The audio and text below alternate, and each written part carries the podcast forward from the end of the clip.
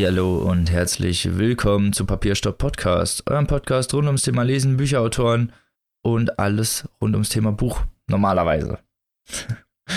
Zuerst darf ich aber meinen lieben Mitpodcaster begrüßen. Zum einen den lieben Tim. Hallo. Und die liebe Mara. Hallo.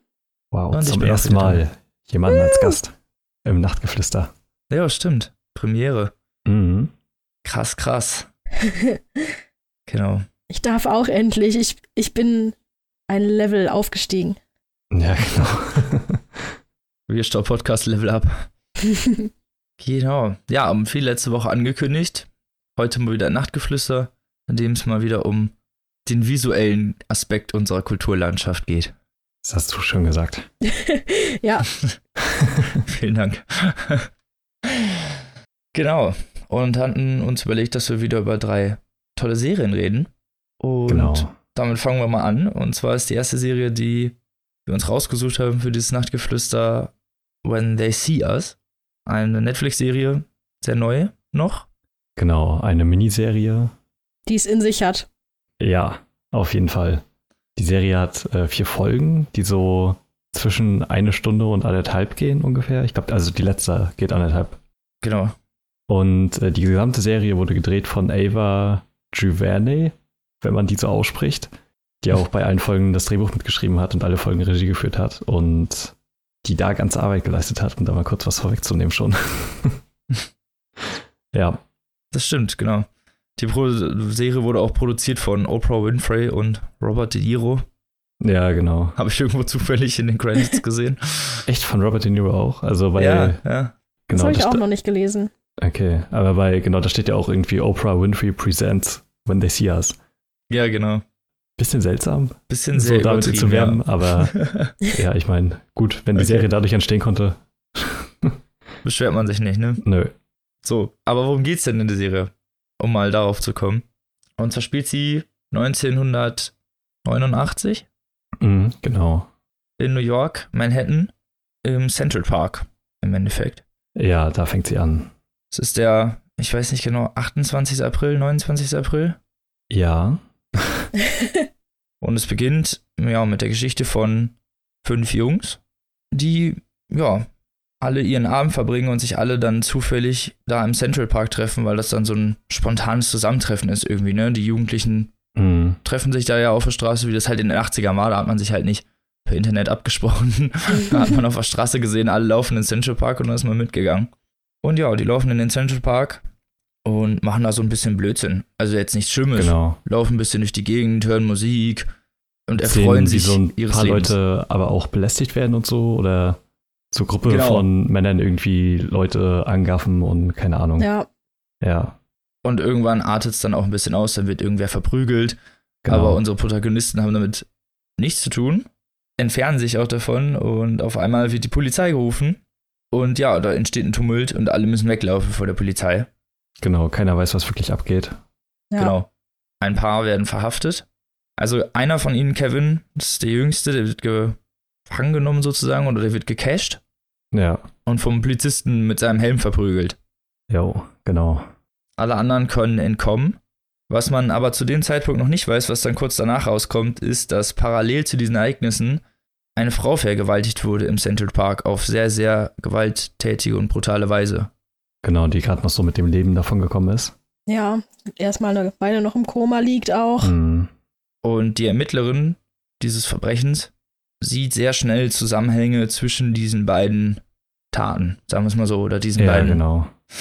Vorkommnissen im Central Park, die vereint sie sehr schnell und sagt, ja, okay, es kann ja, ist ja unnormal, dass dieser, also es ist ja ein, ein komischer Zufall anscheinend, dass die da gleichzeitig rumgelaufen sind und direkt daneben eine Frau vergewaltigt wurde und glaubt dann halt auch sofort, dass die Jugendlichen das gewesen sind. Lirum Larum, dann wird eine riesig lange Suche eingeführt und jeder, ja, der da in diesem Central Park war, an diesem Tag soll festgenommen und befragt werden. Und so kommen dann auch unsere fünf Protagonisten in die Verhörräume. Genau, und werden des Verbrechens beschuldigt, dass sie gemeinsame Sache gemacht haben, obwohl sie sich vorher noch nie gesehen haben. Und, auch die diese Frau nie gesehen haben. Genau. Ja, betone immer wieder, dass sie die Frau nicht gesehen haben, dass sie Ja. überhaupt nicht wissen, worum es geht. Dass sie nicht mal in der Nähe nicht. waren davon. Genau. Ja. Aber ja, Und ja, die werden dann verhört. Und zwar auf ziemlich unorthodoxe Methoden, nennen wir es mal so. Ja. Sachen, die nach den heutigen Regeln oder auch nach den damaligen Regeln gar nicht erlaubt waren. Und zwar wurden, werden die dann ohne Eltern befragt oder es wird mit irgendwelchen Tricks werden die Eltern wieder rausgeschickt. Genau, sie Ja, stellen. Suggestivfragen und ja, auch zu betonen noch, dass die alle extrem jung sind, ne? Ja, ja, Ja. genau, die bekommen kein Essen, die dürfen auch nicht schlafen, also die Genau. halten die da sehr, sehr lange fest. Und dann auch mit sehr, sehr psychischem Druck, also ein Erwachsener würde sowas vielleicht standhalten, aber ja, kein, keine 13-, 14-jährigen Kinder. Also es sind ja noch Kinder. ja, Ja, okay, 14 genau. bis 16 waren die. Ja, genau. Ja, werden da psychisch sehr stark unter Druck gesetzt. Mit, ja, Anbrüllen und guter Kopf, böser Kopf Geschichten und halt wirklich so die, das Einmal-Eins des, Hm. wie erpresse ich jemanden, damit er mir meine Informationen gibt. Aber dass das Genau. bei Kindern vielleicht nicht so die beste Methode ist, das könnte man sich ja vielleicht irgendwie an zwei Fingern abzählen. Ja, Ja, und im Endeffekt, durch diesen ganzen Druck, gestehen die halt auch wirklich fast alle. Bis auf Yusuf, der eine sehr durchsetzungsstarke Mutter hat und ihn da Genau. rausholt, bevor das passiert.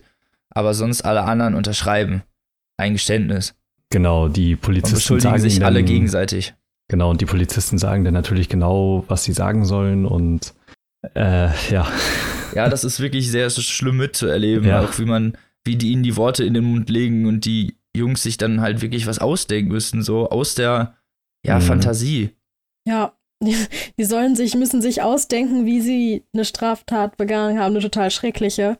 Und, und Genau. auch in diesen Geschichten siehst du immer wieder, die müssen ja dann ihre ähm, Aussagen vortragen und man merkt halt auch in den Geschichten, auch wie die das erzählen, dass das halt alles gelogen ist. Also dass sie sich das halt ausgedacht haben, weil sie halt viel zu lange auch brauchen, um irgendwelche Details rauszufinden. Und immer wieder der Polizist kommt und sagt, ja, war das nicht so und so und war das nicht so und so? Ja, genau, das sind ja diese Suggestivfragen und die Polizisten korrigieren die ja förmlich, Ja, wenn die jetzt nicht gerade das Richtige sagen. Und Und die werden halt alle, ja, die müssen halt alle gestehen, aber es passt halt alles irgendwie nicht zusammen. Weil die Linda, also die Ermittlerin, muss ja einen Fall kreieren und geht dann noch zur Staatsanwältin. Und die Staatsanwältin sagt, ja, das passt halt alles nicht, weil die auch alle woanders waren zeitlich. Also die sagen auch alle, dass die, dass die Location falsch war. ja, genau. ja, Und dadurch fehlt denen so eine Grundlage. Und als allerletztes wird dann halt Cory geholt, der eigentlich nur mitgegangen ist, um mit seinem Kollegen, ja, um seinem Kollegen Yusuf nicht alleine zu lassen. Ja, genau. das ist auch der ist aber so in der krass. Zwischenzeit gegangen, ohne das gesehen zu haben. Und Cory wird dann geholt und der wird dann nicht nur mit verbalem Nachdruck, sondern halt wirklich mit physischer Gewalt dazu gebracht, das zu sagen, was er aussagen soll, damit die Geschichte wieder passt. Ja, der stand doch erst gar nicht überhaupt auf der Liste halt. Also er war gar nicht verdächtig. Und nur weil der halt mitgegangen ist, haben die den da mit reingezogen, ne? Ja, damit er diese ganzen Puzzleteile auch zusammenbringen kann. Also spätestens ab dieser Sekunde auch, als die dann in dem Büro sitzen und sehen, also den zeitlichen Ablauf durchgehen und merken, dass die Jungs zu dem Zeitpunkt, als die Vergewaltigung stattgefunden hat, faktisch gar nicht da sein konnten, weil das zeitlich einfach gar keinen Sinn gemacht hat, trotzdem weiter in diese Richtung ermitteln wird. Ab, spätestens ab dieser Sekunde war Sympathie mit dieser Polizei komplett weg. Ja.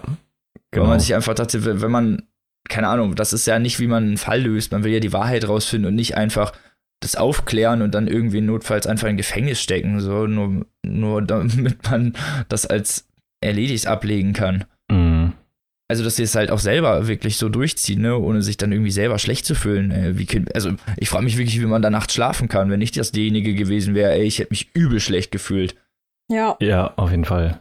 Die Figur dieser Ermittlerin, also die das Ganze auch angeleiert hat, ist auch äh, noch ein sehr interessanter Fall, aber da können wir später nochmal kurz zu kommen. ja, Ja, genau. Aber da wollte ich noch einmal kurz noch auf Corey eingehen. Mhm. Genau, und die erste Folge behandelt halt diesen, diese Aussagen, wie die zustande gekommen sind, auch sehr eindrücklich, finde ich, die Hintergründe, die jeweils in den Familien herrschen, weil die halt auch natürlich jetzt nicht aus den sozial überprivilegierten Haushalten kommen. Sind halt Mhm. einfach ganz normale Leute mit ganz normalen Problemen. ja, Und ja, ist schwierig, die da unter, zu unterstützen. Naja, im Endeffekt kommt es dann halt zur Verhandlung in der zweiten Folge. Und das ist eigentlich auch die spannendste Folge. Ja, finde ich Finde auch. ich. Also so rein inhaltlich, weil du einfach, also man kann sich schon denken, wie es ausgeht, aber Man Oh, kann sich denken, ich würde es ich würd's in diesem so Fall auf jeden Fall nicht verraten, ja, weil das ist sehr spannend und ich würde euch auch raten, nicht im Internet nachzugucken, weil es beruht ja auf wahren Genau. Begebenheiten. Ich weiß nicht, ob wir das gesagt haben am Anfang, das wäre vielleicht doof. Das wäre vielleicht schlau gewesen, das kurz mal zu sagen. Es ist natürlich eine wahre Geschichte, es ist wirklich so passiert. Ja, genau, nicht vorher halt das schon alles raussuchen, was dann, ja, was passiert ist und einfach die Serie gucken. Genau. Dann hat man da selber auch so eine kleine Spannung drin.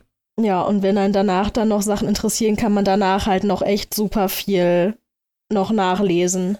Mhm. Und recherchieren, genau. Genau, und der Fall wurde zu seiner Zeit groß in den Medien gecovert, in, Amerika in der amerikanischen Presse und da kann man sehr viele interessante Sachen auf jeden Fall nachlesen.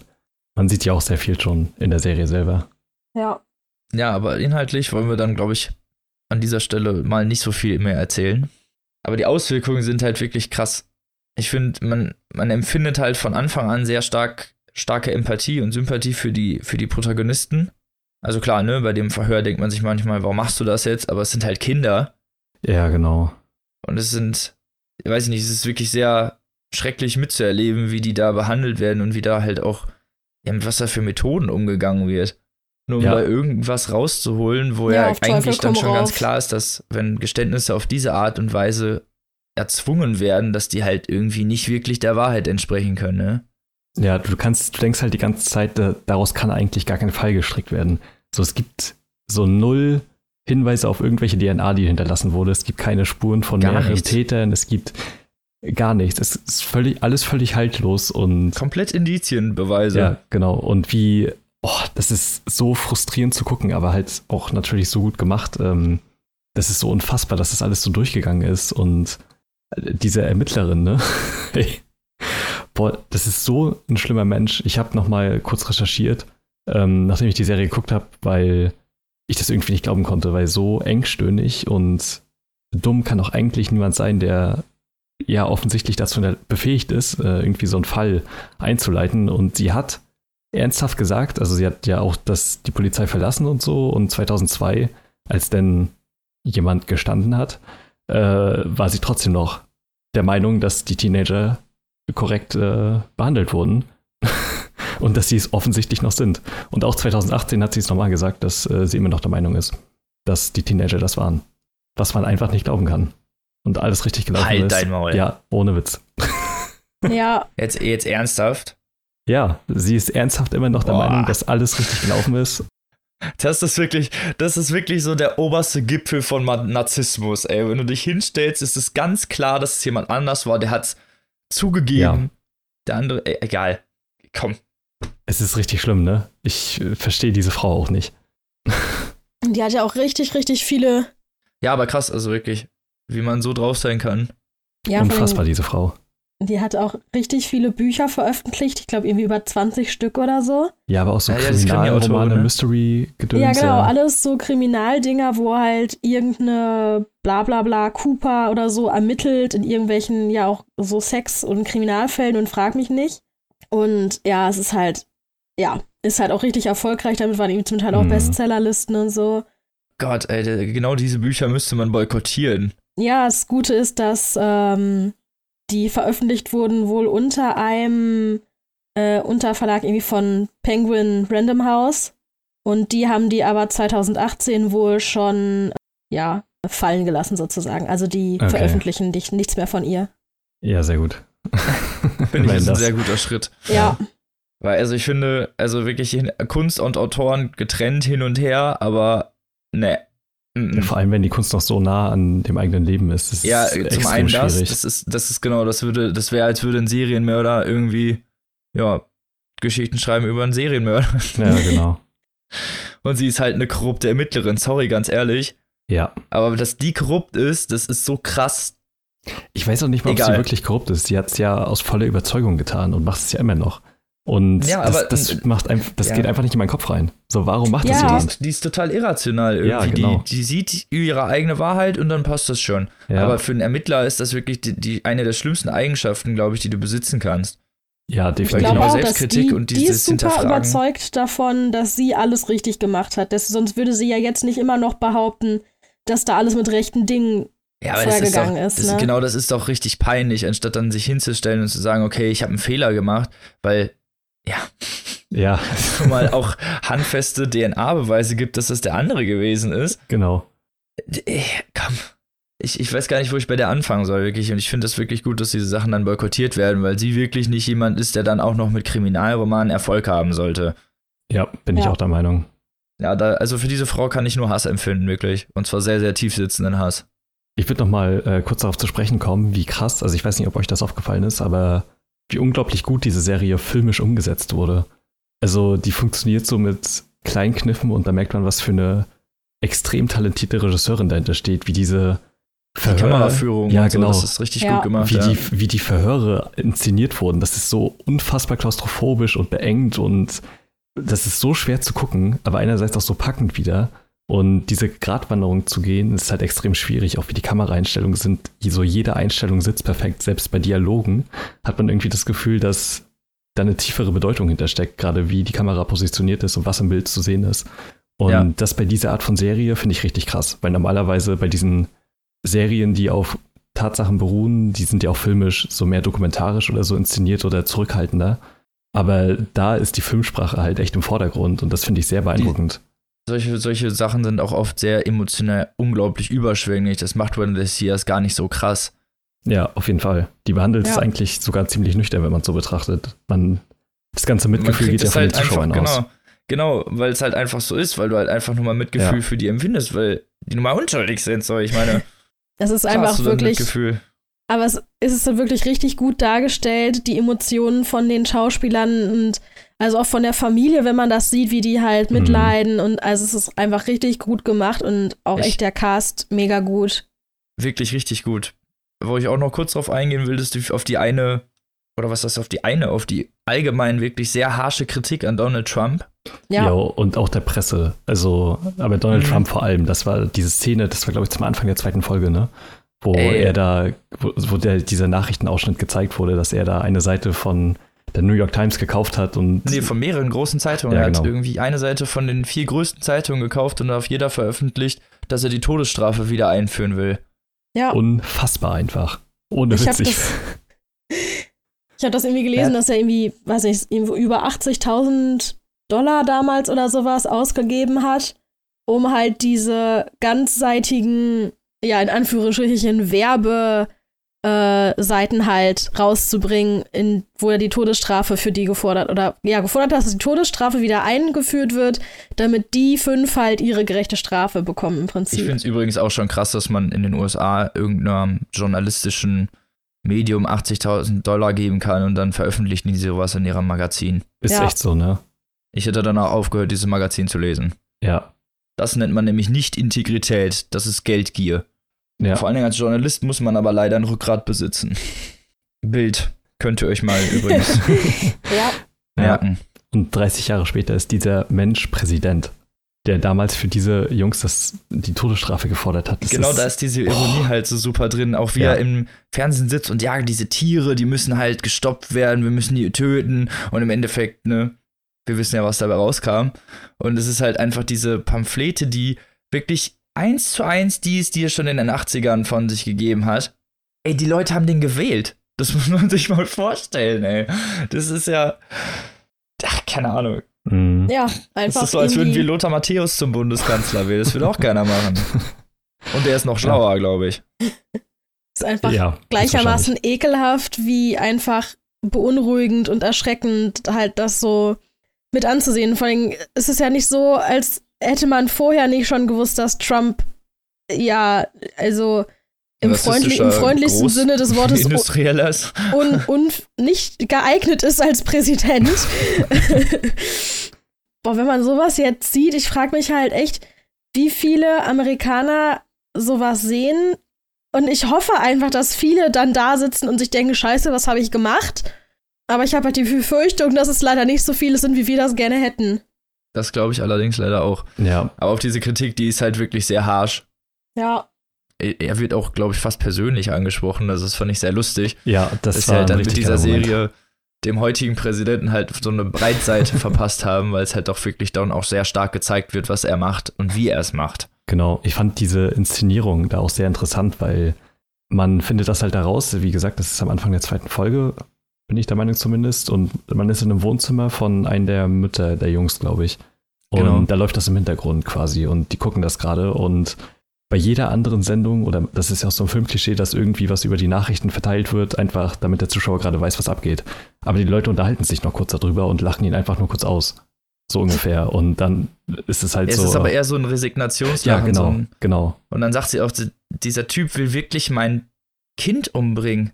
Er möchte mein Kind töten. Das sind Anzeigen, um zu sagen, bring dieses Kind um. Ja. Und das fand ich halt auch dieser Satz irgendwie, dieses, dass er Das ist kommt so persönlich krass. irgendwie möcht, ihren Sohn umbringen möchte und wie sie dann auch sagt, so, vorher töte ich ihn. Das fand ich einfach so, ich dachte, ja, Ja. hättest du es mal gemacht. So. Nein, aber die Kritik ist schon echt harsch und das, also die ganze Serie polarisiert, finde ich, sehr, sehr extrem.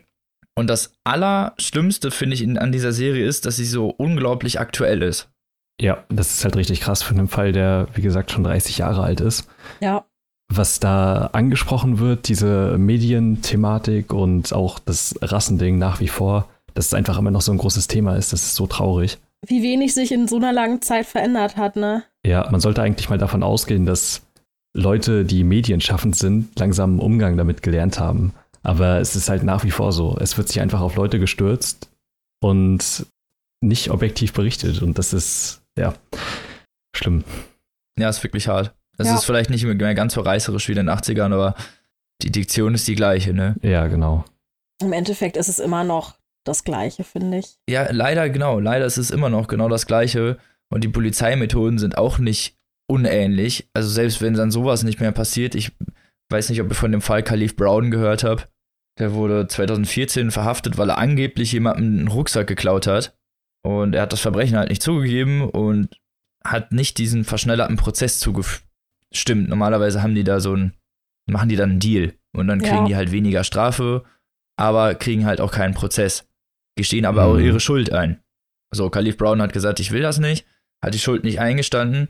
Was haben sie gemacht? Haben ihn über 1100 Tage nach Rikers gesperrt und seinen Prozess immer wieder hinausgezogen, nur um ihn zu ärgern, um ihn zu brechen. Um ihm zu zeigen, okay, du wolltest unbedingt einen Anwalt, du willst einen Prozess, ja, dann äh, kannst du jetzt auch erstmal drauf warten, während du halt im normalen Gefängnis verrottest. Sehr gutes Rechtssystem. Ja, genau. Slow clap, die, slow clap. Die Kritik, die an dem ganzen, auch an dem Justizsystem, also nicht nur an der Polizei, sondern vor allem auch an den ja, Geschworenensystem, finde ich. Geschworenen, genau, was da geäußert wird, weil du weißt hundertprozentig, diese Leute sind unschuldig. Von Anfang an weiß das der Zuschauer. Und auch wie die, wie der Prozess dargestellt wird. Und dass Leute Also ein richtiges Gericht mit Richter hier hätte niemals auch Genau. nur zugelassen, dass Ja. dieser Prozess überhaupt stattfindet. Genau, und dass ernsthaft Leute darüber entscheiden können, einfach auf durch die Art und Weise, wie es einem verkauft wird. Egal, ob es jetzt falsch oder richtig ist. Das ist, ich weiß nicht, dieses System will auch nicht so richtig in meinen Kopf gehen. So, warum hat Ja. sich das jemals jemand ausgedacht? Mit diesen Geschworenen, ne? Das Ja, ist, Das war ja original eigentlich die Idee, dem ganzen Volk irgendwie Mitbestimmungsrecht zu lassen, aber Entschuldigung, das ganze Volk ist halt, wir sind alle in unseren Schubladen gefangen, wir haben alle unsere Vorurteile, Erfahrungen, die wir gemacht haben, auch negativen Erfahrungen und du kannst davon ganz, ganz schlecht abstrahieren als normaler Mensch. mhm. Richter, die bei uns Richter sind und Schöffen, die sind ihr halbes Leben lang darauf trainiert worden, genau das nämlich nicht zu machen. genau. Geschworene, die kriegen eine Zwei-Stunden-Einweisung und dann ist gut. ja. Und dann frage ich mich auch ganz ehrlich nicht, warum da einige Prozesse so stattfinden, wie sie stattfinden. Genau, es gibt ja auch diesen legendären Film, Die Zwölf Geschworenen. So ein 50er Jahre Klassiker. Gibt es auch nochmal eine neue Flagge mit James Gandolfini, wo das auch sehr gut dargestellt wird.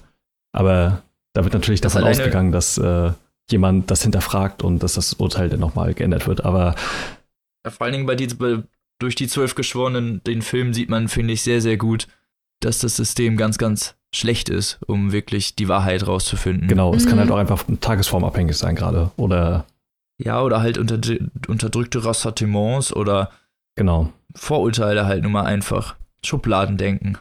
ja. Das ist halt nun mal leider irgendwie, um ein gerechtes Urteil zu finden, nicht gerade so die beste Grundlage, um sich darauf zu berufen. Definitiv nicht.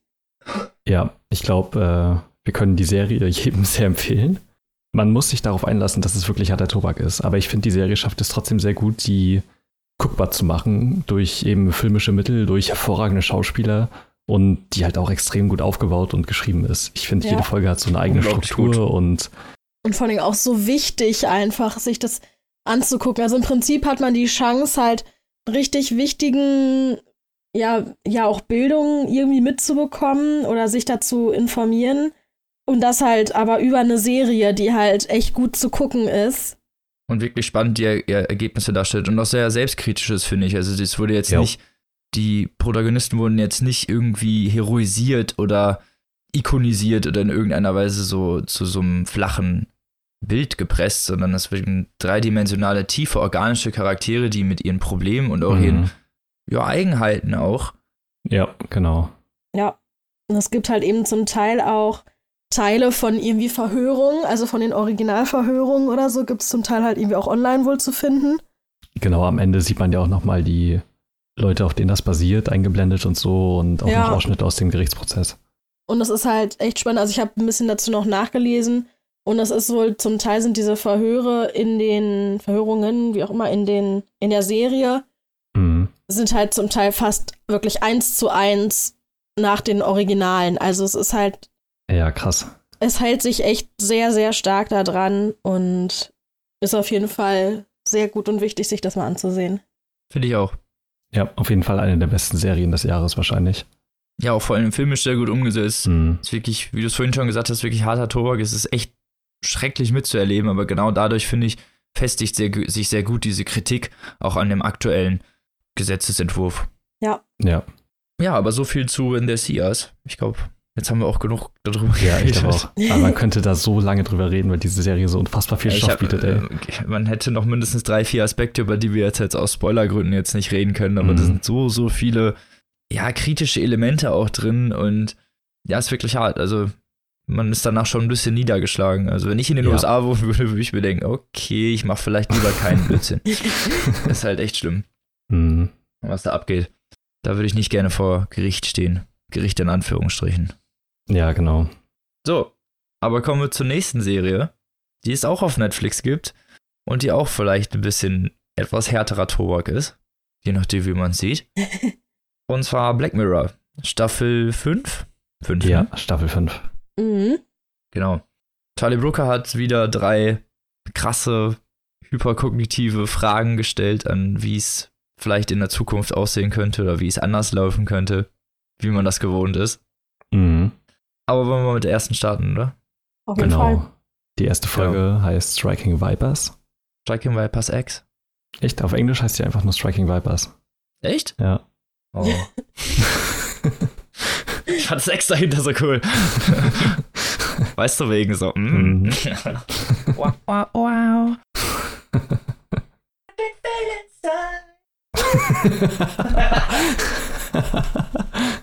okay, neues Intro. Die Folge beginnt mit einer Rückblende.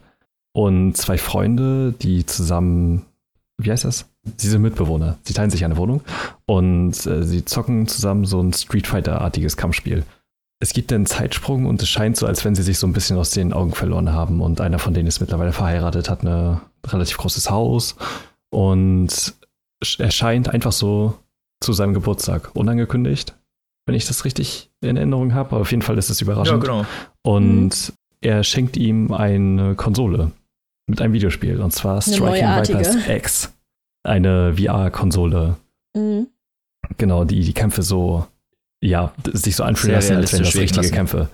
Und man merkt, dass zwischen den beiden irgendwie so eine Art Spannung ist. Schon als sie beide reden und dann seine Frau reinkommt, merkt man, dass das, Ja, ne? dass, dass gerade irgendwie was awkward ist oder äh, irgendwie steckt da mehr hinter, man weiß aber nicht genau was. Und sie fangen an zu zocken und das Ganze, ja, eskaliert dann in eine Richtung, in die man das vielleicht nicht erwartet, denn sie fangen an, sich zu küssen und äh, Sex zu haben. Ja. Die Szene, ey. Die Szene war so geil. Alle so, ey, das macht ihr jetzt nicht, oder? Ja. Lol. Ich will jetzt eigentlich gar nicht so viel mehr verraten, weil die Folge doch ein paar Wendungen und Richtungen nimmt, die ich nicht so erwartet habe und auch das ein Ende, mit dem ich nicht wirklich gerechnet habe. Weil das ich glaube, bescheuert, aber egal. Genau, ich glaube, das reicht schon als Grundlage, weil die Thematik finde ich sehr aktuell und ziemlich cool aufgegriffen wird. Das Ganze ist wie so eine Mischung irgendwie aus Scott Pilgrim und Moonlight, habe ich das Gefühl. Und die ganze Thematik und auch wie das angegangen wird, äh, fand ich voll cool. Also es war halt sehr überraschend, dass die sich auf einmal angefangen haben zu küssen. Ja, Ja. genau. Ne? Und äh, vor allem mit welchen Es Charakteren. werden dann ja auch so Fragen au Genau. aufgestellt, so mögen die sich denn überhaupt im Echtleben oder Mögen die irgendwie nur die Figur von dem anderen, ne? genau. Dann, wie ist das überhaupt als Mann, sich ja auch in dem Frauencharakter zu fühlen, weil der eine spielt einen Mhm. Frauencharakter, der andere einen männlichen Charakter. Es sind aber im echten Leben beides Männer. Genau. Und da kommt halt schon die erste Sache, wo ich mich gefragt habe, warum? Also, wenn ich das gewesen wäre, ja, ich hätte einfach jeden Charakter einmal durchprobiert. Zumal es auch nicht so viele waren, wie man gesehen hat. Es, es gab irgendwie, weiß nicht, zehn Charaktere oder so, was überraschend wenig war tatsächlich in diesem Auswahlbildschirm, aber ich glaube, ich hätte einfach jeden Charakter einmal durchgespielt und das ausprobiert. Fand Ja. ich ein bisschen schade, dass das nicht erkundet wurde. Ja, da hat er doch schon was erkundet, aber Bin. ich hab den scheiß Bär gefickt. Hast schon recht, also, dass sie sich nur auf diese beiden da fokussiert haben. Und das ist auch äh, sehr schnell passiert irgendwie, ne? Also, die kämpfen ja. Ja, genau. Es ist mega schnell gegangen. Also ich habe eigentlich schon fast, ich hatte eigentlich damit gerechnet, dass der eine Typ irgendwie dem anderen jetzt erstmal so richtig vermöbeln wird irgendwie. Also der das Ja. Spiel schon vorher gespielt hat. Genau, damit habe ich auch gerechnet. Und dann fangen die halt so ein bisschen an und es ist halt auch einfach so total albern irgendwie, wie die miteinander, also ich weiß es nicht, ich konnte das erst überhaupt nicht so richtig ernst nehmen. Ja, das ist auch so ganz, so gerade die, Ganz die, merkwürdig. Genau, so eine Mischung auch aus Uncanny Valley-Effekt. So die Hintergründe sehen extrem künstlich aus. Ja, Und auch wie das inszeniert ist. Es ist ja auch inszeniert wie so ein 2D-Spiel.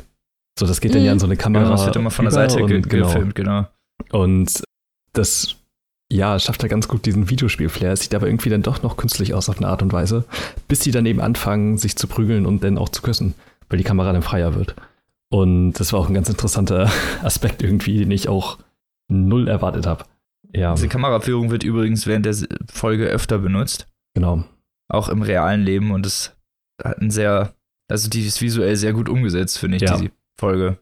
Ja, die ist wirklich sehr sorgfältig durchdacht und münzt eben diese Videospielthematik auch ins richtige Leben um, wie du gerade schon gesagt hast. Das ist filmisch ziemlich gut aufbereitet. Auch, also ich finde es auch durchaus philosophisch. Ja, definitiv. Auf seine Frage. Es ist natürlich sehr schnell gegangen und klar deutet das natürlich sehr schnell auf irgendwas hin, dass man da, ne, also man merkt sozusagen die dahinter sitzende Pamphlete relativ schnell oder wo es hingehen soll, aber es ist ja trotzdem nicht uninteressant, finde ich. Ja, das stimmt. Aber ich finde trotzdem, wie die Folge geendet ist, damit habe ich auch nicht gerechnet. nee. Das Ende fand ich auch sehr fragwürdig. Also das war das Einzige, wo ich wirklich sagen muss, das ist das Einzige, was ich mir bei der Folge echt nicht gefallen hat. Echt, das fand, gerade das fand ich halt voll nice, muss ich sagen. Ich fand's auch ehrlich gesagt ganz gut. Weil das überhaupt nicht so den gesellschaftlichen Konventionen entsprochen hat. Und diesen Ansatz finde ich extrem spannend. Und äh, Ah, ja. ja. aber dann so an seinem Geburtstag können beide dann so machen, was sie wollen. Ey, Ja, also finde ich aber ehrlich gesagt voll okay, vor allem, weil die Frau dann kann ja man noch das mit ins dann Spiel nicht.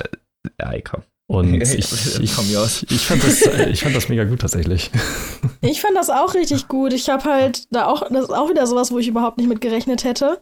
Mhm. Aber halt, ja, ich denke mir gerade so, finde ich eigentlich auch ein ganz schönes Zeichen, eigentlich schon so fast, weil es soll ja alles in der Zukunft spielen, ne? Mhm. Und dass man einfach so ein bisschen auch andere Beziehungstypen damit einbringt, weil es Ja. ist doch, also wenn beide sich einig sind und beide finden das gut und man hat bei der Frau ja vorher auch schon gemerkt, dass die eigentlich auch gerne noch so ein bisschen was ausprobieren würde, sich Mhm. aber halt zurückhält, weil halt die Konventionen halt nun mal nicht so erlauben, ne?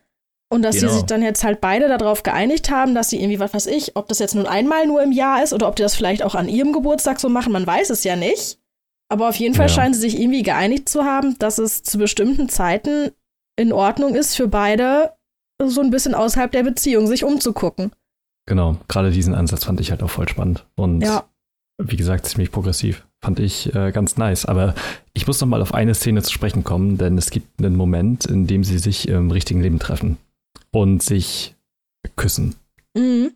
Wie Ja, habt ihr das interpretiert? Weil ich habe ein paar ähm, Meinungen darüber gehört, dass einerseits, dass sie es nicht eingestehen wollen, obwohl sie es eigentlich mochten, oder halt aber auch nicht mochten, weil diese Reaktion nach diesem Kuss sehr vielsagend ist, finde ich, und wirklich frei für Interpretation.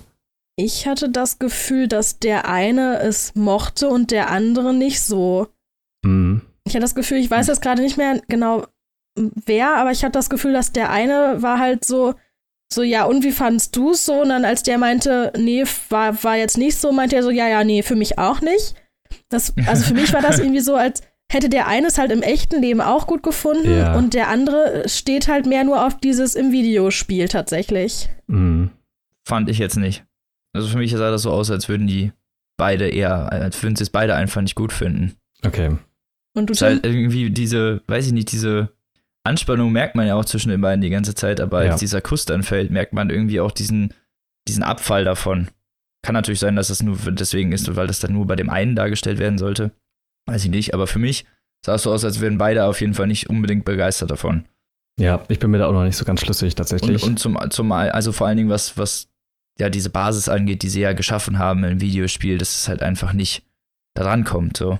ja, Und das finde ich ist ja gerade die philosophisch interessante Idee an dem Konzept, mhm. dass sie sich im realen Leben ja nicht wirklich attraktiv finden oder anziehend, sondern nur in diesem Videospiel. ja, genau, aber auch da sind sie ja Mann und Frau. Ich finde das, ähm, dieses ganze Konstrukt ziemlich interessant und analysierenswert, weil das ja doch irgendwie auf eine verquere Art und Weise konservativ ist, ohne das jetzt wertend meinen zu wollen. ja. Und äh, die Frau wiederum auch auf einer analogen Ebene nach was anderem sucht und nicht in einem digitalen Ding. Ich finde die Folge sehr vielschichtig erzählt und äh, die spricht halt extrem viele Thematiken an. Und alleine dadurch finde ich die schon sehr sehenswert. Ja, kann ich nur so unterschreiben. Wirft halt wirklich sehr interessante Aspekte auf. Mhm. Ja. Ziemlich coole Folge fand ich auf jeden Fall. Ich fand auch diese Frage mit, wenn man als mal, also es gibt diese eine Szene, wo er sagt, wie sich das anfühlt, wenn man normalerweise Mann ist, dann als Frau einen Orgasmus zu haben in dem Spiel. Mhm.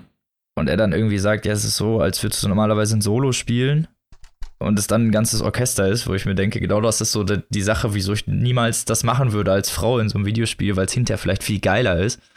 Und dann willst du, und dann willst du es immer haben, weißt du, dann bist du so angefixt, so lieber nicht, lieber nicht. Ja, aber dass sie das wenigstens nicht mal ausprobieren. Ja, so stimmt. Rollentausch. Aber es ist okay. Also für, den, für die Story ist das ja auch okay, wenn das erstmal dabei bleibt, finde ich. Ja, Ja, man da kann auch nicht dann zu viele Aspekte abgreifen, dann, genau. Irgendwie wäre die auch zu überladen. Genau. Aber genug von der ersten Folge, sonst kommen wir hier Ja, nicht mehr genau. durch. Und dann haben wir die zweite Folge, ich weiß leider nicht, wie sie heißt. Die zweite Folge heißt äh, Smithereens. Okay. Ja. Und äh, in der Folge geht es um jemanden, der für sowas wie Uber ähm, Taxifahrer ist quasi und darauf lauert, jemanden von dieser Firma, für die er dann arbeitet, irgendwie zu entführen. Nee, vor der er steht. Ja, genau. Er steht dann eben jeden Tag vor dieser Firma und wartet dann darauf, irgendwie jemanden zu bekommen, der da arbeitet oder ein höheres Tier ist, damit er mit dem Chef sprechen kann. Genau. Und eines Tages ist es dann soweit, als da so ein kleiner, etwas jüngerer Mann einsteigt, der sich aber leider während der Fahrt als Praktikant rausstellt. Genau. Aber sie schaffen es irgendwie trotzdem, Kontakt zu dem CEO herzustellen. Und er legt Der dann seine in Geschichte. irgendeiner Wüste Genau. in so einem Haus sitzt und meditiert. Ja, genau. Und er erzählt wieder seine ganze Geschichte, warum er das die ganze Zeit gemacht hat. Und da wollen wir aber auch nicht zu sehr ins Detail gehen. Nee. Also ich fand die Folge ein bisschen schwach. Ja, es ist, fand ich auch.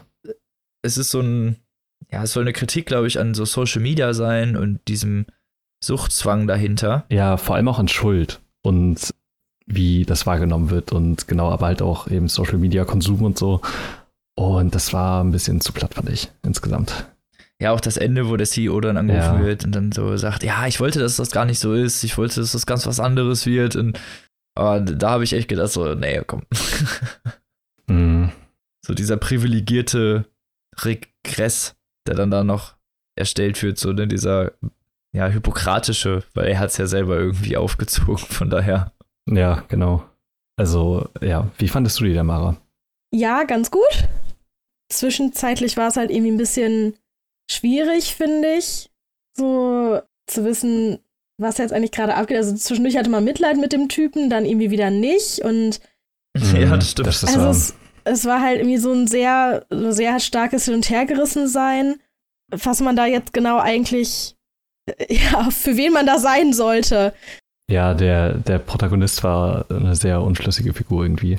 Und ich Ja. fand, das, das Mhm. Setting hat auch leider nicht so viel hergegeben. Also es hat ja zum Großteil eben in diesem Auto gespielt. Genau.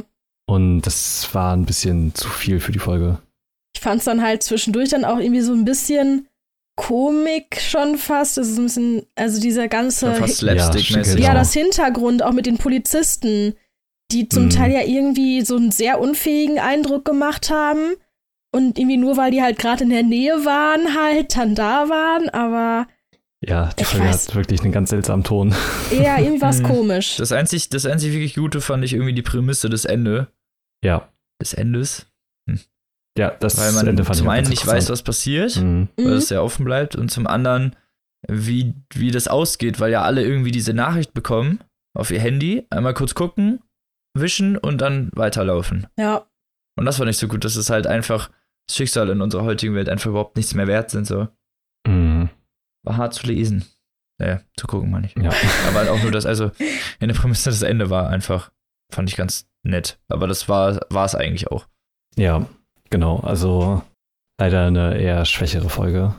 Vor allem nach, Schon. nach, nach dieser ersten richtig guten und interessanten Folge wirk- wirkte die wirklich eher platt und unausgegoren. ja. Das ist richtig. Naja, aber kommen wir zur letzten Folge. Genau, die letzte Folge heißt Rachel, Jack and Ashley 2. Und in der Folge geht es um ja ein Geschwisterpaar. Die jüngere Schwester ist gerade, weiß ich nicht, elf oder zwölf oder sowas in dem Dreh. Und sie kriegt eine KI-Puppe, die einem großen Popstar nachempfunden ist. Und der Popstar wird gespielt von Miley Cyrus. Das ist irgendwie sehr lustig. Genau. Und sie ja baut irgendwie eine sehr seltsame Beziehung zu dieser Puppe auf, denn sie hat in der Schule nicht wirklich Freunde und unterhält sich mit ihr sehr viel und genau, man merkt da irgendwie eine merkwürdige Stimmung und die ältere Schwester ist auch krass gegen diese Puppe. Währenddessen wird die richtige Ashley heißt sie, Ashley. genau, äh, von ihrer Managerin irgendwie malträtiert und kriegt Pillen und ist krank und will irgendwie aus ihrem Vertrag raus, aber die Managerin äh, lässt sie natürlich nicht da und genau will dann versuchen, irgendwie mit so einem Hologramm oder sowas mit ihr weiterhin auf Tour zu gehen, damit sie machen kann, was sie will, weil diese Menschen ja immer so widerspenstig sind. Ist ja nervig. Ja, Ja, echt so. Und sich dann persönlich verändern oder Kunst machen. Genau, geht Wo kommen wir denn dahin? ist so. ja, aber ich finde, die Folge war, also ich fand sie sehr interessant. Zum einen, weil sie halt diese Frage nach diesen Fanartikeln gestellt hat und was, ja, ob das gesund ist, alt, ne? Weil, weil man doch auch bei den Mädchen sieht, dass sie dann ja stark abdriftet. Also die Schwester hat Mhm. ja doch durchaus einen Grund, ihr die Puppe wegzunehmen, Ja, weil das kleine Mädchen davon total süchtig wird und halt sich auch nur noch über Sachen unterhält, die mit Ashley zu tun haben. ja, genau. Und dadurch ja auch so ein, so ein, ja, einfach uninteressant wird, mit ihr zu reden. Ja, genau. Sie entwickelt ja eigentlich so gar keine Persönlichkeit oder so, sondern Nee, ist genau. halt das komplette Leben ist quasi nur auf diese komische Puppe fixiert.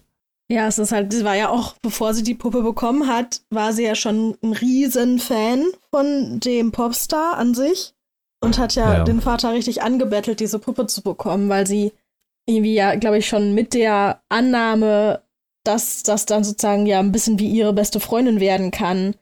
Und so ist sie von Anfang an mit der auch umgegangen. Also hat er irgendwie alles erzählt und hatte die die ganze Zeit daneben sitzen und war halt sehr merkwürdig direkt das Verhältnis. Genau. Ja, das stimmt.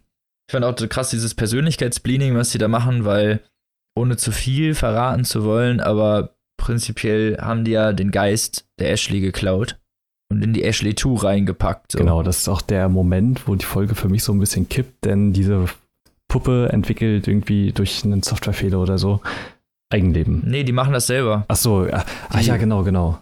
Die löschen die Softwarerestriktierung und dadurch ist der ganze, ist die ganze Person da wieder drin in Mhm. dieser Puppe. Ich fand's gar nicht so unrealistisch. Ja, Ja. ich fand, dass ab da die Handlung nämlich in so eine ganz andere Richtung gegangen ist und sich eben nicht auf diese kleine äh, Schwester fokussiert hat, sondern eben auf den Popstar. Und das fand ich irgendwie ein bisschen, auch das Ende war viel zu positiv irgendwie. also, es ist schwer es zu unterstellen, aber das wirkte sehr seicht und äh, keine Ahnung.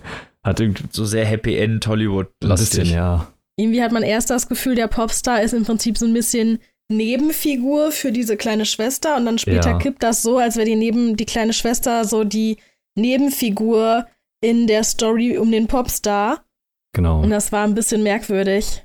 Ja, eben, die, also da wirkt es halt eben wieder auch nicht so gut strukturiert, habe ich das Gefühl. Und kein guter Das Spannungsbogen. sind halt auch so ein, also es ist halt so ein bisschen abenteuerlastiger eher. Da sind dann ja. Ja. auch solche Situationen, wo sie dann immer ganz knapp an irgendwem vorbeiläuft oder dann zufällig genau gerade da durchschlüpft, sodass das passt. Und ja, ist halt nun mal so ein bestimmtes, ich denke mal, so eine bestimmte Erzählstruktur, die halt dafür gewählt wurde, so ein bisschen abenteuermäßig. Aber ich fand es jetzt auch irgendwie ein bisschen sehr seltsam, vor allen Dingen dadurch, dass da so eine anfängliche Kritik irgendwie aufgegriffen wurde durch dieses Persönlichkeitsbleaning und was dann halt auch mit Ashley Tu passiert, was wir jetzt gar nicht, ach, mit Ashley passiert, was wir jetzt gar nicht erzählen wollen, Nee, genau. weil das nämlich eigentlich das Interessante ist. Ja, und dass die Folge eben davon abgekommen ist, von diesem Anfang und danach in so eine weirde Befreiungssituation gekommen ist, also hat für mich gar nicht gepasst, leider. Da sehr viel verschenktes Potenzial, was äh, da aufgebaut wurde.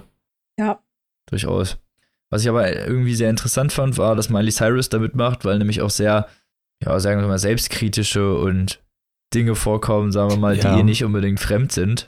Bin Wrecking Ball mal angemerkt kurz. Genau, also zumindest am, auch da wieder am Anfang der Folge. Weil am Ende ist sie ja dann doch irgendwie die, der Good Guy oder Good Girl. Je nachdem. Ähm, ist sie ja eigentlich von Anfang an so. Sie versucht ja nur irgendwie, sie will ja Künstlerin sein und das Genau. ist das, was finde ich die Serie irgendwie sehr gut, vor allen Dingen für sie als Person zeigt, weil sie ja aus diesem Disney, Mhm. also auf diesem ultra restriktierten Disney-Universum kommt und ja auch einfach eine ganz normale Jugendliche ist und wenn du erwachsen wirst und du wirst immer so restriktiert, dann ist es vielleicht sogar verständlich, dass man dann so ausrastet und das ist dann so, dass man dann so in dieses Künstlerische eher reinrutscht. Das finde ich irgendwie sehr interessant, vor allen Dingen, wenn man ihre Vorgeschichte kennt. ja, genau, Ja. also die Metaebene ist ja natürlich ganz offensichtlich, ne? ja. Klar. Also, Mhm. aber fand ich irgendwie interessant. Aber sonst muss ich dir leider irgendwie zustimmen, dass die erste Hälfte besser war als die zweite. ja. Ja. Auf jeden Fall. Und selbst dann die ganze Story nicht so ultra viele philosophische Tiefen geboten hat, wie das andere Folgen tun. Genau. Ich glaube, wir sind uns, wir können die äh, ja, aktuelle Staffel vielleicht nicht hundertprozentig empfehlen, ja. aber wenigstens die erste Folge ist auf jeden Fall ein Blick wert. Und durchaus auch die Aber ich letzte. finde auch die anderen, also, also da ja. gibt es auf jeden Fall schlimmere Sachen, die man gucken kann. das ist ja, aber allerdings ist halt- insgesamt fand ich die Staffel jetzt schon die schwächste und auch Ja. die Ja, am wenigsten. wenn man das auf Black Mirror bezieht, ja. Ja, die am wenigsten schockierende auch. Also bei allen Mhm. anderen hatte man total oft diese Momente, ach du Scheiße, so könnte unsere Zukunft wirklich irgendwann aussehen und das will ich auf gar keinen Fall. Und hier war das jetzt nicht so heftig. Ja, genau. Ich muss halt auch sagen, dass es vielleicht auch irgendwann schwierig ist, sich so noch was- irgendwas super krass Neues, krasses auszudenken. Ja, das ist allerdings wahr. Ja. Ja, ja wirklich schon sehr, sehr viele Facetten. Genau, aber ich glaube, die sechste Staffel soll auch bald kommen, wenn mich nicht alles täuscht, weil dieses Mal gab es ja auch wieder nur drei Folgen. Die vierte Staffel hat ja auch sechs, glaube ich. Genau. Ähm, ich glaube, ist wahrscheinlich auch besser, wenn die dieses Format beibehalten mit diesen drei Folgen. Mir ist das zumindest irgendwie lieber. Weiß nicht, ich habe das, mit- Ja, mir auch. hab das mit meinem Freund zusammen geguckt und wir haben vorher nicht geguckt, wie viele Folgen es hat. Hm. die Staffel, haben einfach angefangen zu gucken und haben uns irgendwann gedacht, ach so, nach dieser Folge kann man jetzt irgendwie mal irgendwie erstmal Pause machen oder so. Und dann war das aber schon die letzte Folge, ne? Und irgendwie waren wir davon ziemlich überrascht und fanden das irgendwie auch ziemlich blöd, weil ich das immer, ich weiß nicht, drei Folgen ist einfach so, also für so einen eingefleischten Serien-Junkie sind drei Folgen Okay. halt wie so, wie so ein Tick-Tack, ne? Das ist halt Hm. schnell, schnell weg. Ja, das Ding ist, die, recht. die ersten beiden Staffeln haben ja auch nur drei Folgen. Und ich glaube, die dritte hat sogar auch nur vier oder so. Also die haben ja generell immer nicht so viel. Das ist ja auch so ein Ding von so britischen Serien, dass die immer Ja. relativ kurz gehen. Aber irgendwie war das diesmal so, drei Folgen kam uns irgendwie sehr, sehr wenig vor. Keine Ahnung. Hm. Ja, aber kann man sich auf jeden Fall angucken. Ja. Vor allen Dingen, wenn man die anderen Staffel kennt. So. Ja, das stimmt. Es ist halt auf Black Mirror-Niveau, will ich dir recht geben. Es ist vielleicht nicht mehr so krass oder auch nicht so krass wie die anderen Staffeln, aber durchaus immer noch schauenswert. Ja. Ja, auf jeden So. Fall. Und eigentlich haben wir leider keine Zeit mehr. also ich bin mal dafür, wir sprechen trotzdem noch mal kurz darüber. Und zwar, worüber wollen How wir to noch mal sell How reden? to drugs. sell drugs online fast. Okay, genau. Und zwar über How to Sell Drugs Online Fast. Yay. Eine, Eine deutsche Produktion. Genau, von der Bild- und Tonfabrik. Geschrieben unter anderem von Stefan Tietze. Und unter der Regie, was mich sehr überrascht hat, die ersten drei Folgen von Lars Montag, der ähm, schon ein paar sehr gute Filme gemacht hat, und die letzten drei Folgen von Arne Feldhusen, dem Regisseur von Stromberg und dem Tatortreiniger. Tatsache, ja, wollte ich gerade sagen. Ja. ja, Sehr gutes Team. da sieht man die bekannten Leute wieder. Mhm. Genau. Aber worum geht's in How to Sell Drugs Online Fast? Wie die Serie vielleicht verrät. Frag nicht, worum es gehen kann. Ich frage mich, worum es Ein gehen kann. Es geht um. Moritz. Achso, ja. Und ja, Moritz ist. Wo wohnen die? Wie heißt das der Ort da? Oh, weiß ich gar nicht. Irgendwie in Ruhrgebiet, glaube ich, irgendein Dorf. Ja, genau. Er wohnt in irgendeinem so einem kleinen Vorort. Irgendwo von, keine Ahnung. Irgendwo Wo. um nirgendwo. Ja, irgendwo mitten in Deutschland. Man kennt das ja, diese kleinen Vororte. Ich meine, ne, das ist ja, Ja. relativ breit gefächert. Und Moritz' Freundin Lisa, sehr passend übrigens, ist in den USA gewesen, das letzte Jahr, und kommt gerade von dem Trip zurück. Genau. Und als er sie dann mit, und dann mit ihr skypt und so, ist alles so sehr, am Anfang ein bisschen sehr fremdscharmartig Jo. exponiert. äh, als er sie dann anrufen will, macht sie halt wirklich eiskalt, während sie da in der Security-Abfertigung ist, einfach mal so mit dem Schluss. Ja, sehr unangenehm. Ja, Mega unangenehme Situation. Ja, und Moritz ist dann halt erstmal so vor den Kopf gestoßen, weiß halt nicht so, was er machen soll. Sein bester Freund Lenny sitzt im Rollstuhl. Genau. Und ist ein, ja, Unternehmergeist. Will zusammen mit ihm ein Geschäft ja, aufziehen. Genau. Die sind beide so Cracks, so Computer-Nerds Ja. und wollen ja so einen Shop aufziehen. Ja, irgendwie- heißt das Ding.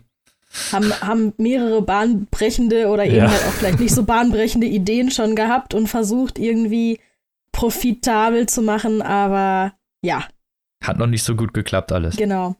Genau. Jetzt Und Aber haben die gerade eine neue Idee gehabt, ne? Genau, aber Lisa ist ja aus Amerika zurückgekommen und er merkt dann, dass sie irgendwas mit einem anderen Kerl laufen hat, aus der Parallelklasse, glaube ich. richtig. Und jetzt, Und dann hackt er sich, hacken in sehr, sehr großen Anführungsstrichen, in, den, in das Facebook-Profil seiner Ex-Freundin und findet da dann halt Fotos, in denen sie Ecstasy konsumiert. genau, Mit diesem Böse, Typen böse. auch, ne? Aus der Parallelklasse. Nee, Ne? Nee, Bin er will ihr dabei? irgendwie was andrehen oder so. Ja. ja, genau. Ja.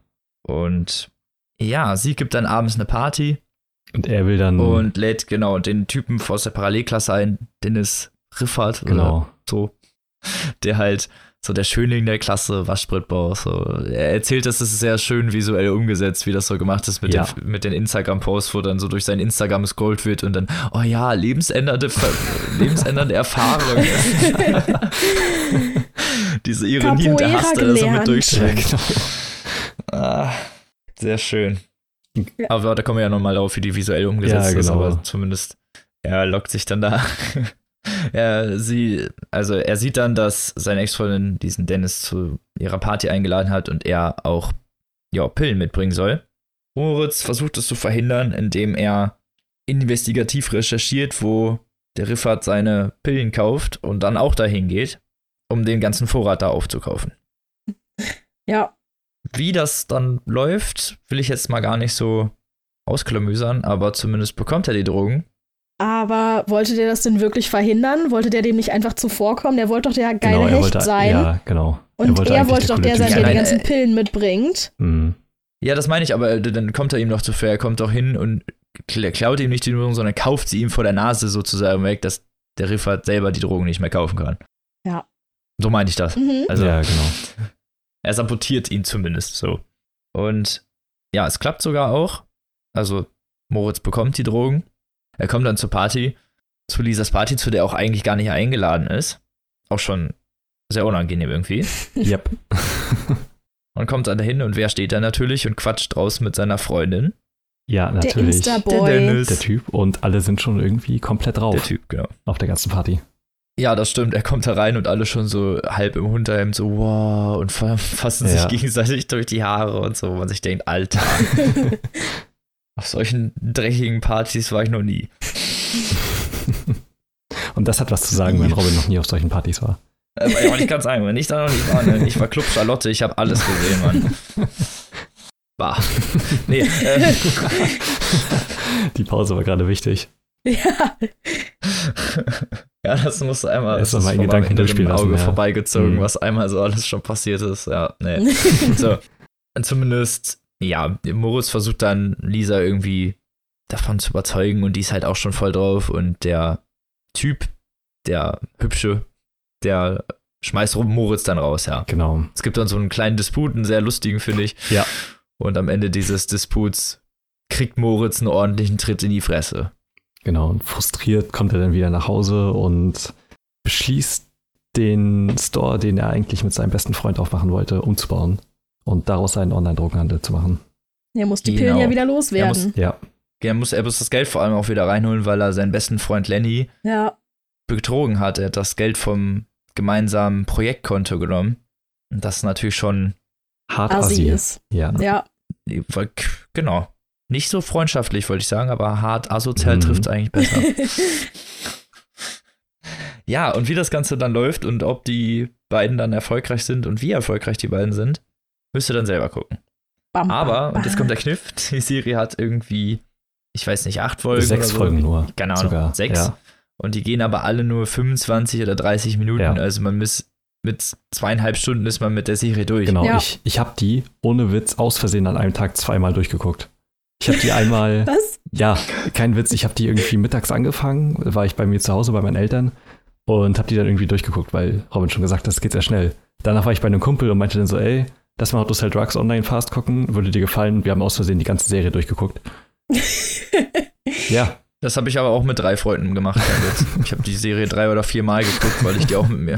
Ich wollte denen immer nur eine Folge zeigen und dann, boah, wie geht's weiter? Ja. Und dann wollten die immer noch weiter. ja, es geht halt auch so schnell und die hat so einen guten Flow. Das ist ja, Okay, mir ja, ist die schon macht auch viel Spaß, mehrfach passiert, zu gucken. aber ich habe noch nie zwei Staffeln doppelt an einem Tag von irgendwas. Nee, okay, an einem Tag habe ich es auch noch nicht geschafft. Ja, also, aber- das ist. Da, War schon Profi-Level. ja, da, ja. da, da habe ich noch irgendwas nachzuholen. Das kommt jetzt auf meine To-Do-Liste. Kann ich bei der Serie vor allem sehr empfehlen. Das ist äh, sehr geil, die nochmal zu gucken, vor allem so schnell hintereinander, weil man dann auch mal so auf ein paar andere Sachen Mhm. achten kann, weil visuell sehr Genau. viel passiert.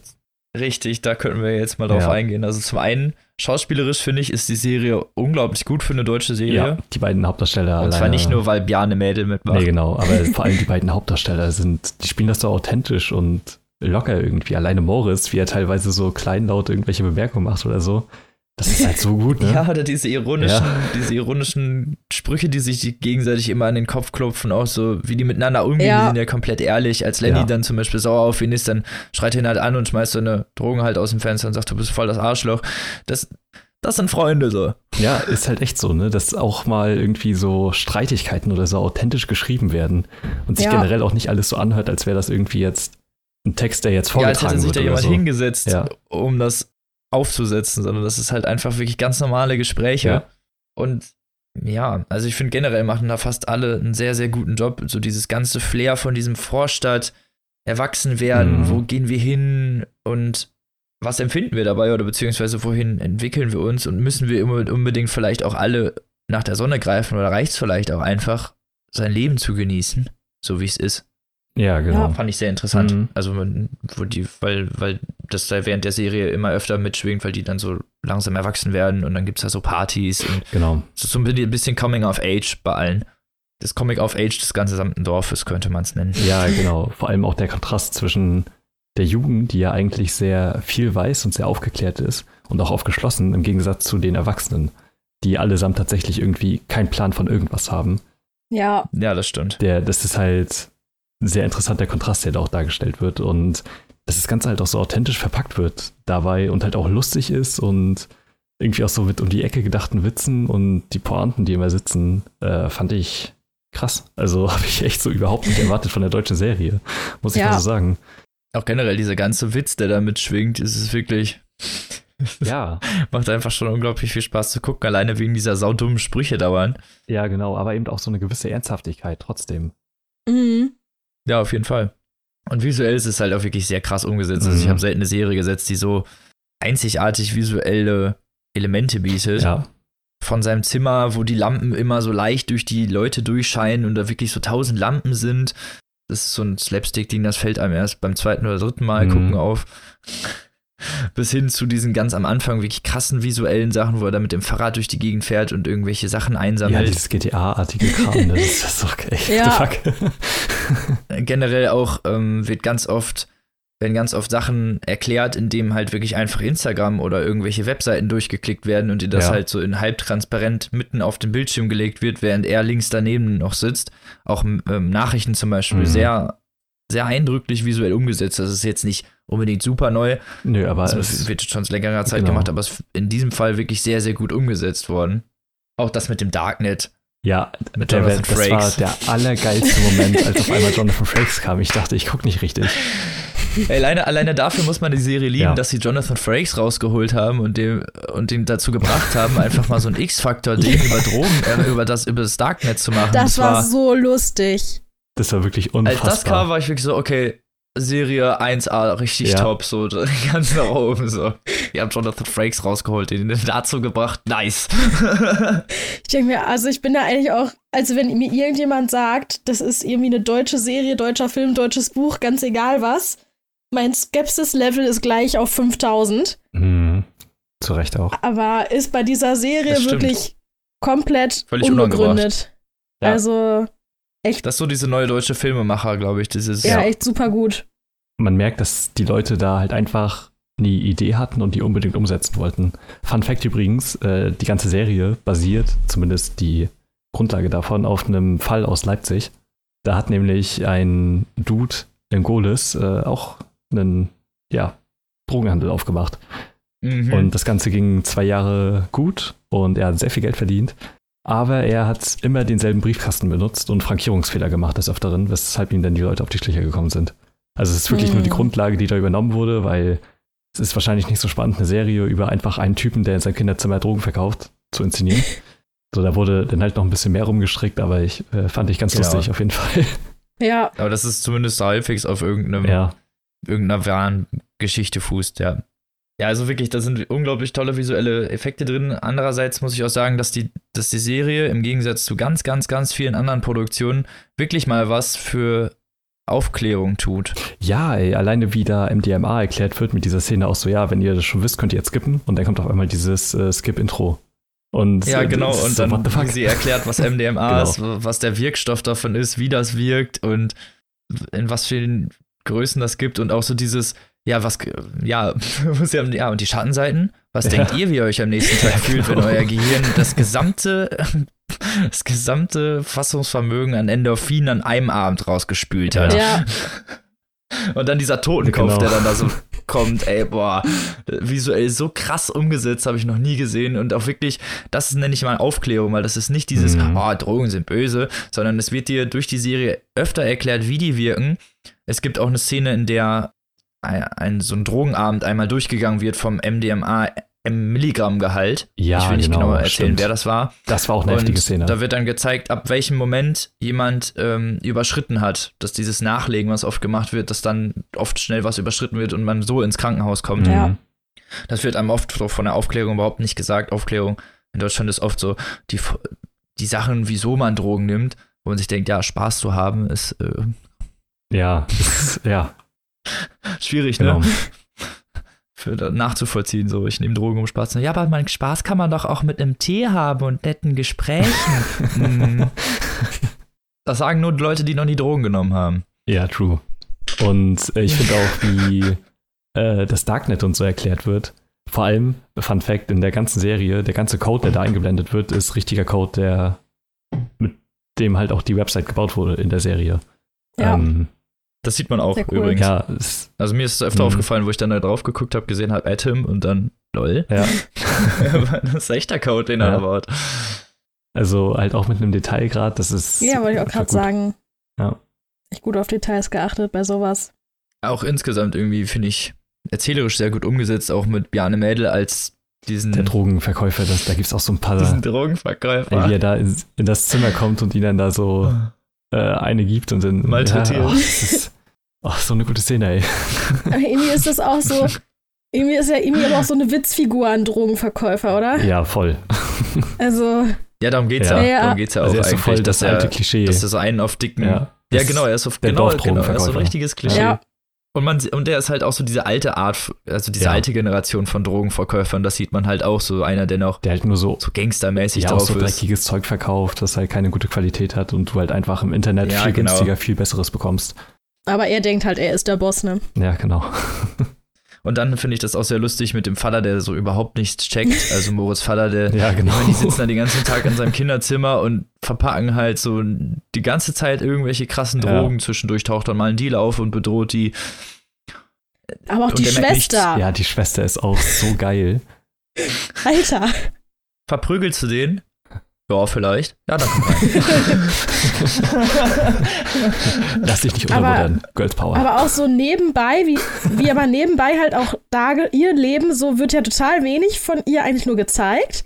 Aber das, was gezeigt wird, ist halt einfach so richtig erschreckend, finde ich, wenn man ja, sich wie halt sie das Instagram so- benutzt und so, ne? Ja, mit dieser Jugend, ne, die ist ja noch super jung. Ja. Und wie die halt sich schon darstellt mit diesem Instagram und tausende von Follower da hat. Und also das so an- und ausschaltet und keine Ahnung, also richtig, weiß ich nicht, das hat mir, hat mir definitiv mehr Angst gemacht als alles, was dann mit den Drogen abging. Mhm. Das fand ich irgendwie sehr interessant gemacht mit ihr, weil sie ja wirklich so, sie macht irgendwas, dann zieht sie diesen Bildschirm hoch, nimmt ihr Handy und ist wieder ganz normal. Das ist natürlich so sehr gut gezeigt, wie diese ganz neue Generation von Leuten mit Internet und mit solchen Sachen halt auch einfach umgeht. Das wird einfach benutzt, das wird gemacht und dann macht man halt dann hinterher was anderes. Es ist ja nicht, als würde sie da sitzen am Tisch und ihre, ich habe 4000 voller Instagram-Attitude Mhm. jetzt irgendwie. Ja, nur am was macht das auf Dauer mit so ausleben. einem super jungen Mädchen, das in der Schule und so ja eigentlich total unsichtbar ist und hat ja nicht irgendwie wirklich viele Freunde oder überhaupt, weiß ich nicht. Ja, doch, als die Geburtstagsparty ist. Ich weiß nicht, aber auf jeden Fall irgendwie sehr, sehr Mädchen da. komisch alles. Ja, diese Geburtstagsparty war auch für mich ein Highlight in der Serie. Das ist ja auch so ganz episch inszeniert, so in Zeitlupe und dann werden die Kerzen ausgepustet und dann Schnitt. Ja, mach das normal, ich habe das nicht, der Winkel war nicht gut genug. Und der Ja. Vater dann so, ach ja, okay, dann die Kerzen wieder an. Es ist so, Aber ich fand das irgendwie süß, weil er dann halt versucht, irgendwie Ja. wenigstens auf sie ja einzugehen. eben, so, der Vater ist ja sehr unbedarft und der ist ja auch kein schlechter Mensch oder so. Der checkt halt einfach Überhaupt gar nicht. Ich fand, der war total, der war einfach der, der netteste, der ist über der netteste von der ganzen Serie eigentlich. Ja. Er ist halt, genau, er ist halt nur ein bisschen naiv Mhm. und er kennt sich halt in der neuen Zeit überhaupt nicht aus. Das ist das, was man merkt. So, weißt du, er hat so gar keine Ahnung, weiß ich nicht. Von diesem ganzen Instagram-Internet-Zeug. Sie sagt ja auch dann, ja, der ist beim Capoeira irgendwo und er sagt, was ist das? Ich habe nicht gar nicht verstanden, was das ist. Er weiß dann halt, solche, solche Sachen weiß er dann halt einfach nicht. ja, genau. Und das finde ich, also das kommt, wie du es vorhin schon gesagt hast, sehr, sehr krass auch in der Serie raus, finde ich, dieser Generationenkonflikt, der halt vor allen Dingen zwischen den, ja, sagen wir mal, der Generation na, äh, vor den Millennials Mhm, und den Millennials und der Generation Z und die alle, die da genau, genau. nachgekommen sind, stattfindet. Dass es halt wirklich dann irgendwie so fast so, ein, so eine rote Trennlinie teilweise gibt zwischen Computerkindern, nenne ich es mal so, und Mhm. den anderen. Ja, ist Ja, aber halt so. eben auch in der Serie ja gut dargestellt, was das für Folgen hat, wenn die Eltern äh, überhaupt keine Ahnung davon haben, was ihre Kinder überhaupt noch machen. Weil das halt einfach gefährlich sein kann. Wenn der Vater das mal irgendwie annähernd gecheckt hätte, ne, ja, Eben, es kommt halt auch zu sehr gefährlichen und auch moralischen Zwickmühlen. Äh, diese Situation, die du gerade schon angesprochen hast, wo jemand ins Krankenhaus kommt, ist halt, äh, finde ich, eine sehr dramatische Szene. Und die halt auch sehr gut zeigt, wie der Handlungsbogen und das alles so sehr gut gestrickt ist und alles sehr gut ineinander überfließt in dieser Serie. Und Ja, die haben sich schon halt Mühe nicht gegeben, einfach so jeden Fall. dargestellt wird, dass so ist, alles cool. So, und es gibt halt keinen Konflikt, sondern das ist, das ist es eben nicht, sondern ne, es geht halt eben auch sehr viel um diese Coming-of-Age-Geschichten und äh, Drama, auch durchaus ernste Themen, eben nicht so absurde Teenie-Themen. Naja, genau. Eine wirklich sehr zu empfehlende Serie. auf jeden Fall. Ja, ganz großartig. Ich kann auch, falls sich äh, jemand dafür interessiert, die schon gesehen hat oder so und noch ein bisschen mehr dazu erfahren will, sehr den Podcast von Friedemann Karik empfehlen, den es bei Spotify gibt. Friedemann und Freunde. Da war nämlich Stefan Tietze zu Gast und die haben da ein bisschen über die Serie geredet. Und da gibt es sehr viele interessante Hintergrundinfos, auch zur Entstehung und so. Das ist, äh, dass diese Serie überhaupt so entstanden ist, Und so gut geworden ist, wie sie jetzt ist, ist auch nicht selbstverständlich. Und Ja. genau, das kann man sich mal anhören. Ja, auf keinen Fall. Aber auf jeden Fall absolute Cook-Empfehlung. Ja, unbedingt. Es geht relativ kurz, es ist unglaublich lustig, es ist spannend gemacht und bietet auf jeden Fall nochmal interessante neue Perspektiven. Und ist halt vor allem, ich finde auch sehr deutsch. Keine Ahnung, ich kann Mhm. das sehr schlecht beschreiben, aber obwohl sie halt nicht diese ganz üblen deutschen Filmelemente enthält, wie die, die ja die meisten Leute ha hassen, Ja, genau. aber es ist trotzdem irgendwie auf seine Art sehr, sehr deutsch. Mhm. Ich kann das immer sehr schlecht beschreiben. Dark hat das zum Beispiel auch. Da Ja, merkt es immer irgendwie, dass es Deutsche sind. Es ist alles immer so ein ganz leicht bisschen Fremdscham. ja, das ist wahr. Das Bei ist ja eine Dark- sehr schöne Beschreibung. Also bei Dark muss ich sagen, äh, fühlt man das noch ein bisschen mehr als bei How to Sell Drugs. Ja, ja, weil es dann, weil es dann nicht so ironisch Genau. ist, so, weil mit den zwinkernden Augen kann man das auf jeden Fall besser Genau. Mit sich Aber vereinen. über Dark können wir ja bestimmt auch nochmal sprechen. Zweite Staffel ist auch gerade Ja. rausgekommen. Ja, Ganz bestimmt. Aber jetzt haben wir erstmal genug Genau. gequatscht. Ich hoffe, es ist okay, wenn ich unser Nachtgeflüster jetzt hier mal beende. ja, es eskaliert sonst ein bisschen Mach zu mal doll. einen Cut. Ja. Richtig. Also, drei tolle Serien eigentlich. Mhm. When They See Us auf jeden Fall richtig genial. Black Mirror Staffel Fünf. 5. Naja. Muss man nicht nicht gucken. Sehr ein schön. bisschen, bisschen ambivalent Ja. auf jeden Fall. Hat seine Momente. Und How to Sell Drugs Online wirklich richtig genial. Ja. ja. Also, ja, alle bei Netflix, hinter der Paywall. Wir werden übrigens nicht von Netflix bezahlt dafür. Leider. Leider. Netflix Aber wenn. Netflix uns Geld Leider. geben will, haben wir auch nichts gegen. Richtig, meldet Richtig. euch. Genau. Netflix, komm vorbei, gib uns ein bisschen Geld, kein Ding machen wir. Schön. Richtig. Und ja, nächste Woche hören wir uns dann wieder mit drei neuen Büchern. Beziehungsweise gar nicht. Nächste Woche hören wir uns wieder. Doch. Nee. Nächste Woche. Moment. Denken, Nächste denken. Woche hören wir uns wieder mit einem Special, mit einem Autoren-Special Ja. unseres neu entdeckten Meisterwerks Joy Göbel, Oh ja. Es wird gut. den wir bereits auch schon im Interview hatten, falls ihr mal reinhören wollt. Genau. Und bis dahin wünsche ich euch eine schöne Woche. Wir hoffen natürlich, euch gefallen die Serien auch und freuen uns, wenn ihr nächste Woche wieder einschaltet. Gott. Uh, Uh, Moderationshandbuch aus den 80ern gelesen. Und genau, bis dahin wünsche ich euch eine schöne Woche. Guckt was Schönes, lest was Schönes, zockt was Schönes. Bis dann. Bis Tschüss. dann. Tschüss.